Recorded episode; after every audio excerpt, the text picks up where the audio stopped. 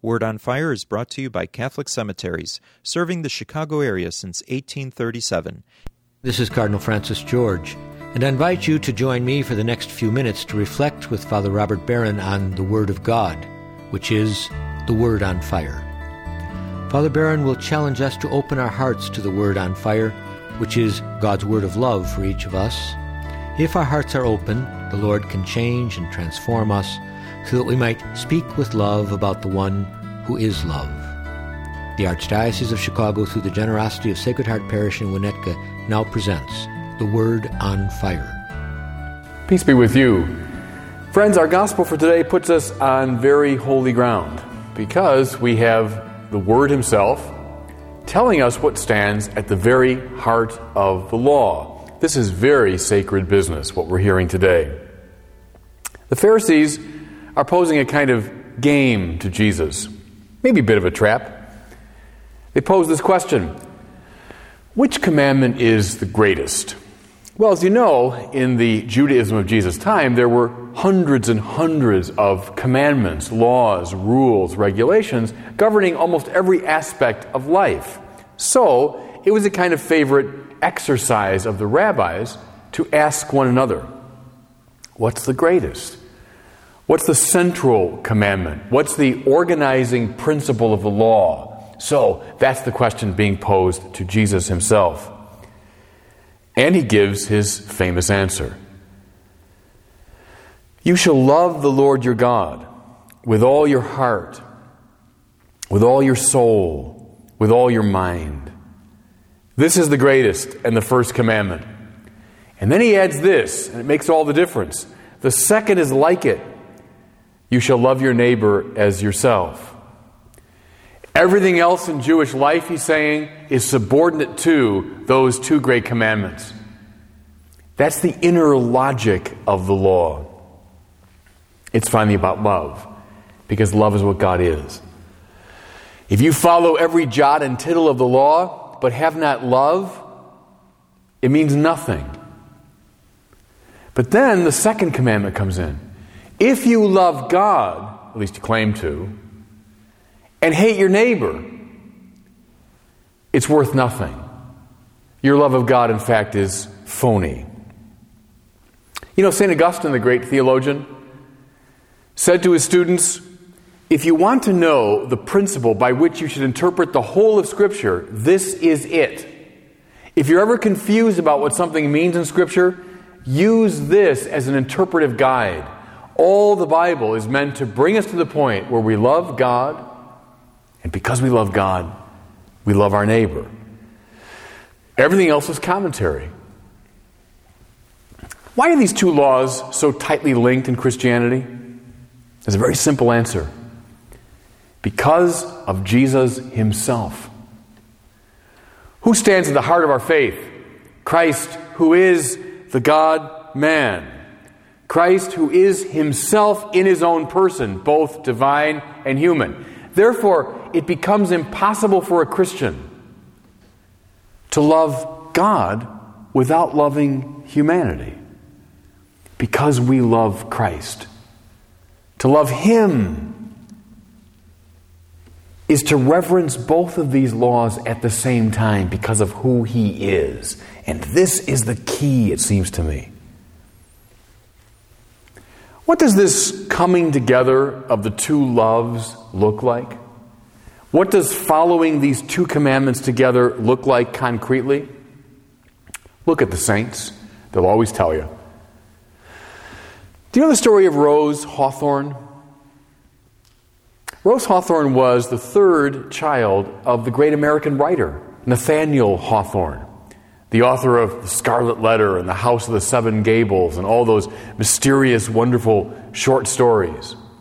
She was Hawthorne's third child, born in 1851, when her father was at the height of his powers. The Scarlet Letter, his greatest book, comes out 1852. Later in the 1850s, Nathaniel Hawthorne became a U.S. consul in Liverpool and he moved his young family over to England. And so Rose Hawthorne grew up in pretty elite circumstances. She was the daughter of this very famous American writer who was also a government official, a diplomat, taking the family to London, to Paris, to Rome. She moved in very sophisticated circles. In fact, she met Pope Pius IX when her father took the family to Rome. Her rather idyllic childhood came to an end, however, in 1864. When she was only 13, her famous father died. Her mother died just a few years after that, and she found herself as a teenager bereft and a bit adrift. She met a man named John Lathrop, and though she was only 20, she married him. They had a child, a son, whom she deeply loved. And in some ways, the son made up for the loss of her father and mother. But then, tragically, and it was often the case in the 19th century, before medicine reached its point of sophistication today, her son died at the age of four. And it sent Rose Hawthorne into a very deep sadness. As she said, a sadness beyond words. Then her husband's alcoholism began to manifest itself in erratic behavior, irresponsible behavior, and their marriage fell on hard times.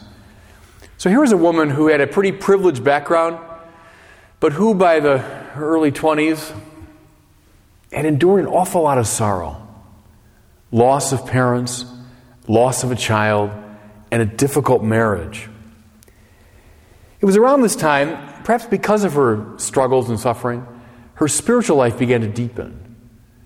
And she took an interest in the Catholic Church. Now, this was pretty surprising for a famously Protestant family. But Rose Hawthorne became interested in Catholicism and in deepening her relationship to God. A turning point occurred in her life when she heard a story. She was by this time living in New York City, and she read the story in the paper of a woman who was a seamstress and fairly well to do financially, but developed cancer. She was diagnosed with that terrible disease. Doctors determined they could do nothing for her. She exhausted all of her financial resources trying to find a cure. Nothing happened. She became increasingly desperate. Finally, she was essentially exiled to this out of the way shelter for cancer victims. Mind you, at the time, cancer was a bit like perhaps AIDS is today. It was seen as a, a very uh, contagious and dangerous disease, and those who had it were, were quarantined and marginalized. Well, Rose Hawthorne read that story, and it broke her heart. She got down on her knees and she begged God, Show me the way to do something to help these people. Help me, O Lord, to help them. Now, this is the connection. Here's the point of contact between those two laws. Jesus said the greatest law love the Lord your God. She got down on her knees in her great love for God. And the second commandment is like it love your neighbor. O Lord, show me the way to help these people in need. That was the moment. What'd she do? Well, she realized she had very little training in nursing or medicine, so she took a course, began to work at a hospital specializing in cancer patients. On her first day there, she met a woman named Mary Watson. Mary Watson was a cancer victim with a very advanced case of facial cancer, which had literally eaten away the central portion of her face. Every day they had to change the dressings and bandages on her face. And they say that even experienced nurses found the sight of Mary Watson so repulsive that they couldn't stand it. Rose Hawthorne went into the room and she met her. And the ravages of her cancer did not dismay her. In fact, it inspired her to continue the work that she had undertaken. After her training, she rented a small flat in the Lower East Side of Manhattan. At the time, it was a very poor area filled with immigrants. And she simply decided to take cancer victims into her own home, into her own apartment, and there she cared for them until they died. Now, mind you, Here's a woman from a pretty sophisticated background with fastidious habits, used to the finest things, and now her whole day is spent caring for cancer victims who were, who were quarantined. They were isolated people at the time. And she's caring for them within her own apartment. Mary Watson, the woman I spoke of, was eventually discharged from her hospital. They, they said, We can't do anything more for you. In her desperation, she called Rose Hawthorne. Would you take me in? And of course, she did. In time, people from all over New York began to come to Rose Hawthorne's apartment. Cancer patients, cancer victims, those who have been neglected by their family, those who've been abandoned by the hospital system. And as always happens in the lives of the saints, when a great work is being done in the name of God, volunteers come, people come, like bees to a flower. People come, they swarm, they gather when something of God is being done. And so people, nurses and aides and volunteers, came to Rose Hawthorne to help her with her work. Eventually, her husband, from whom she had been separated for a couple of years because of his drinking, eventually he died. And this freed Rose Hawthorne to do something she had dreamed of now for many years to become a religious. So she and a few companions joined the Dominican order. She was trained as a sister and became a nun, a Dominican. In time, she got enough funds from volunteers and from donors to build a larger hospital. She called it St. Rose's Hospital. And there she continued to care for cancer patients.